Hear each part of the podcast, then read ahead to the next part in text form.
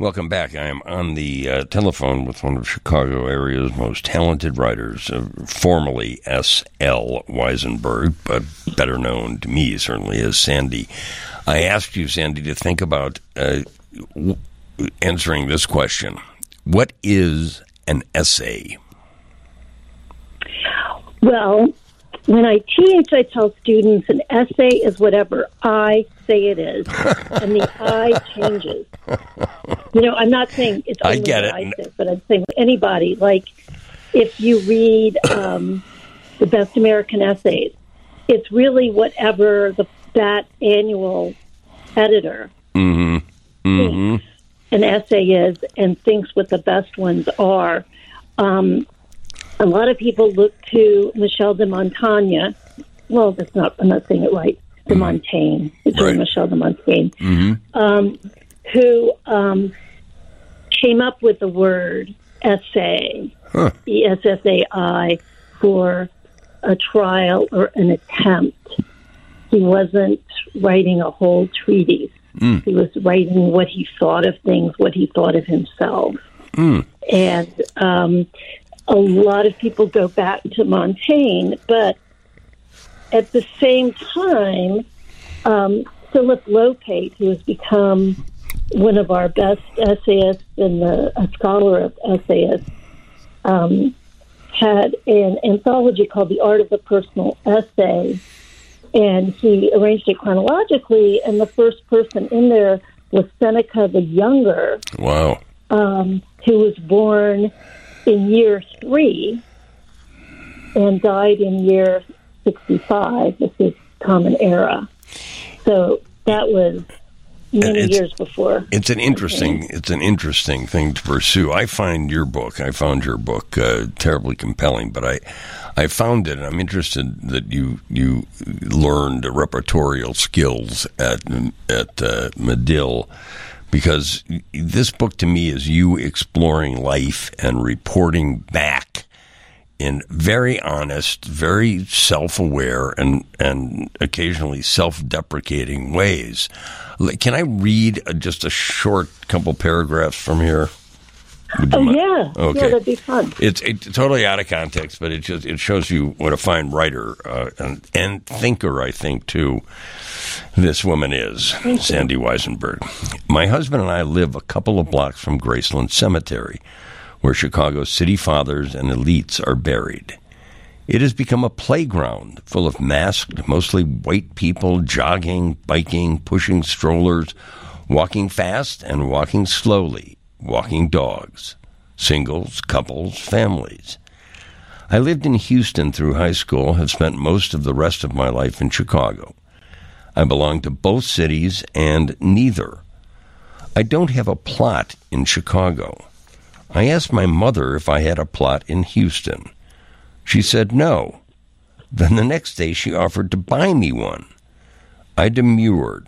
I am donating my organs, or I might become the semester companion of a med student who will, odds are, give my body a name.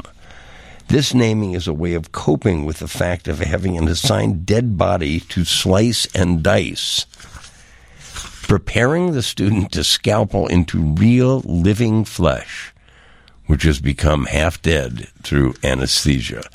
That's real. I, th- that's lovely writing. Uh, Thank you. uh, really lovely writing. You have one uh, chapter in the book too called "Up Against It," which uh, was, uh, if I'm not mistaken, the title of one of Mike Royko's uh, books. Oh, really? Yeah, I think I didn't look it up because I, you know, I don't play with my phone. Uh, it, it, it, one of the most beautifully observational chapters in the book is called Halloween Chicago. I loved, I loved this chapter. Uh, Thanks. You're very welcome. I'd read the whole thing if I could. What what becomes Sandy in in putting together uh, a book like this is and and give me if you can kind of what is the seed for the Halloween uh, essay in this book? Do you take notes? Do you, you know, it's so wonderfully observational. Uh, how do you decide? Okay, here's something I want to write about. Um, I don't know. Maybe maybe it's an irritation. You know, like the oyster is that like an irritation turns into a pearl. And I don't mean that everything I write turns into a pearl. Right, I get But it. um, Yeah. but it's like you get a nagging thought or nagging feeling, or I hear sometimes in my head what the right, what a couple lines. Um, while the, the the Halloween piece for the for the listeners is about um, on Halloween uh, seeing some friends, and then we just decide we're gonna look for parties and crash them. Yeah. Yeah. And um, we were in costume, so we thought, how are people going to know? Yeah. How are they going to get us? How are they going to find us? No, I. I that. Oh, yeah, yeah. And I think it's a sign of age because in my 20s, I always felt I had competing New Year's Eve parties and competing Halloween parties to go to. And you could never decide which of the three you're going to go to. And then you get to may- maybe this is from my 30s, I don't know. And you're like, hey, nobody has Halloween parties anymore.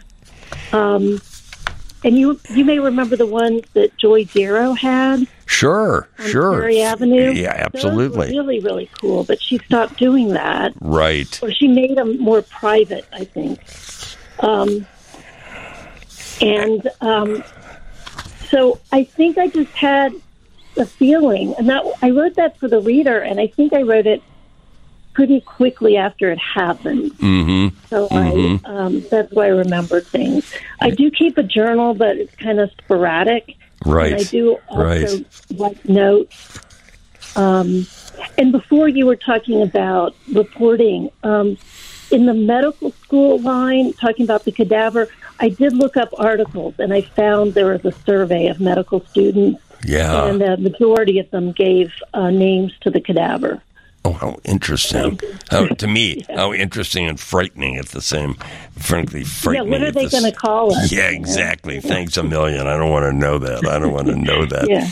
Uh, is- You should get a tattoo yeah. with what you want them to call you and put it on your chest. Oh my God! Thank Dear you. medical students, please call me. Yes. You know, I'm going to read the last part, the last couple of paragraphs of the Halloween, uh, which is you know, which is I think uh, it's riotous.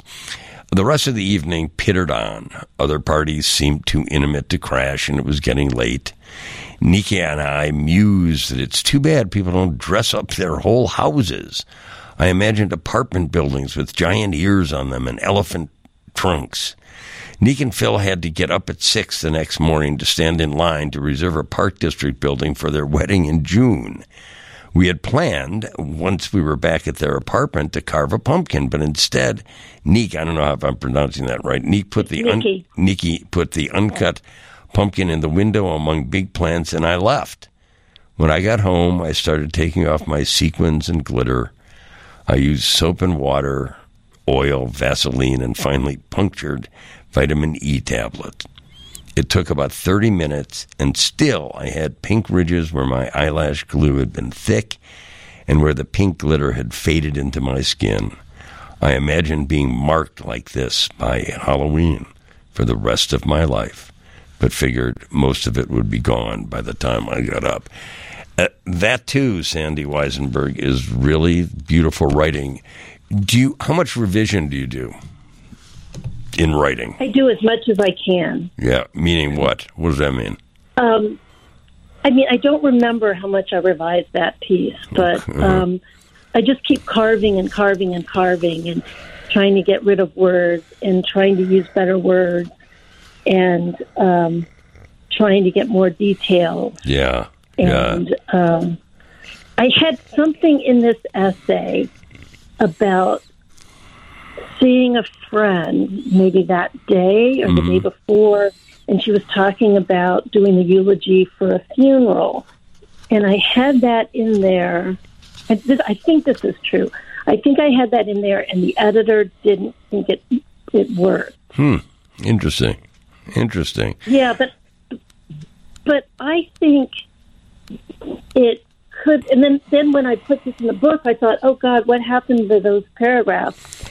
I Right. don't know if I can recreate them, and I, I couldn't. But I think that was the feel. I wanted the feeling of.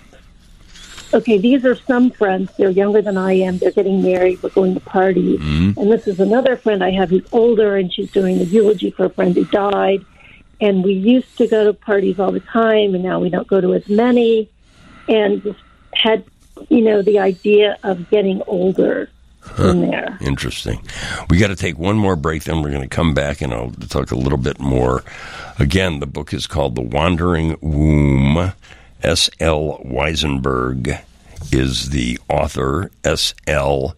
W I S E N B E R G dot com is the website. We'll be back. Welcome back. I have a few more minutes with uh, Sandy Wisenberg, the author most recently of The Wandering Womb. It's uh, subtitled uh, Essays in Search of Home. One chapter is called Up Against It, which is indeed the copy of a Mike Royko collection of many years ago. One of the most intriguing chapters in here, uh, Sandy, is is Auschwitz. Write, I went to Auschwitz because it seemed the place had been with me always, but when I was there, I couldn't feel the weight of history. I couldn't bring what I knew of the genocide to the vast landscape of it. A few years later, I had the chance to apply for a fellowship to study the Holocaust and visit camps. I had no interest. What would I learn? Uh, you're very it, it, one of the compelling aspects of this uh, collection is you, you really you're very honest. Uh, is that hard? I know that's a silly, stupid question, but is is, is that difficult and, and it, to, uh, sort of pull honesty out of yourself? I don't think so. Um, when I, I really kept a journal intensely, maybe in high school and maybe college and and after, and I had so many emotions. And um, sometimes I write now to try to figure out what I'm thinking and feeling. Oh, interesting. Yeah, So- yeah. so it'll it, it might come out just as a as a rant Hmm. and so it can take longer to step back and just state what I was thinking or feeling. Um, it took me a while to figure that out. Yeah, you travel. I mean, in the book, you not only go to uh, Auschwitz, but uh, Vienna, Selma, Alabama, uh, and you you go all over the place. Uh, and is it unusual? I, I'm I'm also fascinated. I talked to you at length sometime about being a, a Jew from Texas, and what do you do? Do you still have family down there? Oh yeah, oh yeah, Okay, and uh, you, yeah. My mother, my mother just um, celebrated her 95th birthday. oh, congratulations, that's great. Thank you. And her sister celebrated her 90th, Wow. and we we had a um, a party for them. Um, I don't know if it was last weekend or the weekend before. Time time moves in funny ways.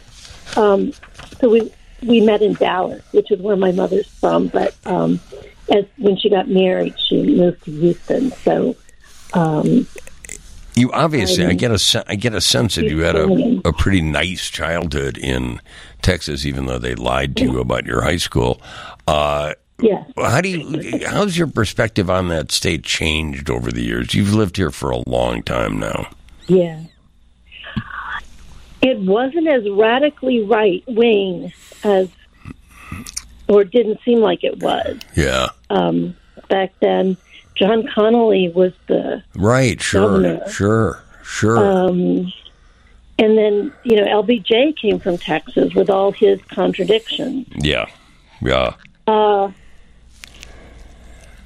so I'm a little, I'm ashamed of of the politics of of Texas. hmm Um, but people still say to me, "Oh, I didn't know there were Jews in Texas," and they There are, imagine Ju- there are Jews everywhere, for God's sake. there are Jews everywhere, and um, yeah, Harry Golden's father what wrote Yeah. about the Jews Yeah. in North Carolina. yep, yep. Yeah. Uh, Um, there, the other thing that they didn't lie about this, but it was a sin of omission. Um, there was a race riot in Houston in 1917, and it was a weird race riot. And I can tell you details, but you probably, you know, Weird, people weird, can look it up. weird. People How? can look it up. Okay. Yeah. But um, we never learned about it. We learned about the Alamo. We learned about Sam Houston. You know, but but we didn't learn there's a race riot.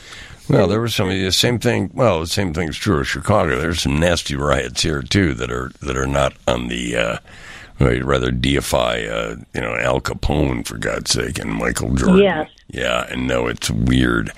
Uh, what are you working on? Are you working on any new books? This one's a very good one, The Wandering Womb. Are you working on anything new?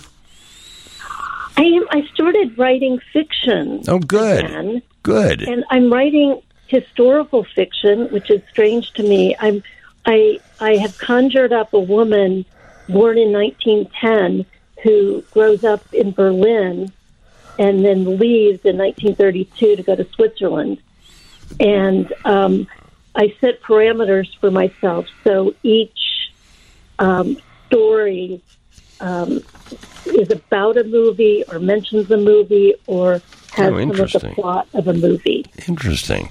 Well, I can't wait to read that. I had a, a real joy reading this, and I had a real joy of uh, remembering. I'm going to have to track it down somehow. That piece you did in in the '80s about. Uh, you did it for Rick Souls magazine about uh, about uh, the one and only Harry Golden. Uh, Sandy, it's great to talk to you. Congratulations on the book, and, and we'll talk soon. Okay. Thank you so much. Sure. Rick. My pleasure, This, dear. this was a pleasure. My pleasure. Thank you. Thank you.